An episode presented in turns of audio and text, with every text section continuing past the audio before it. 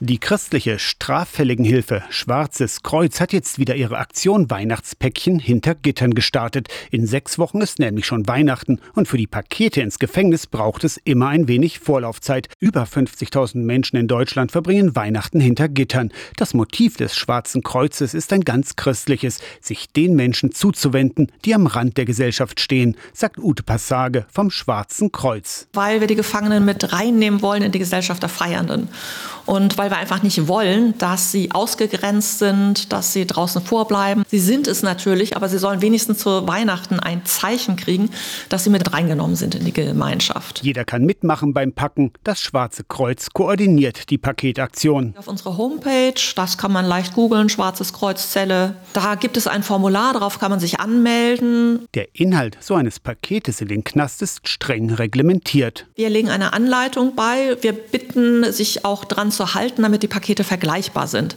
Zum Beispiel Kaffee, Gebäck, Salami, alles industriell verpackt, das ist wichtig. Also es darf da nichts selbstgebackenes irgendwie rein. Die Pfeile im selbstgebackenen Kuchen findet sich also nur im Film oder im Comic. Wer packt, bleibt anonym. Absenderangabe ist das Schwarze Kreuz. Man erhält die Adresse einer Justizvollzugsanstalt. Das ist in der Regel ein Seelsorger. Dieser Seelsorger, der wird dann die Pakete weitergeben an Gefangene, die in irgendeiner Weise es besonders nötig haben. Etwa 1500 Pakete schickt das Schwarze Kreuz jedes Jahr an Gefangene, gespendet und gepackt von Freiwilligen. Letztlich ist ja auch genau das der Gedanke von Weihnachten. Jesus Christus ist geboren. Wo ist er geboren? Nicht in den reichen Palästen, sondern bei den Außenseitern im Stall.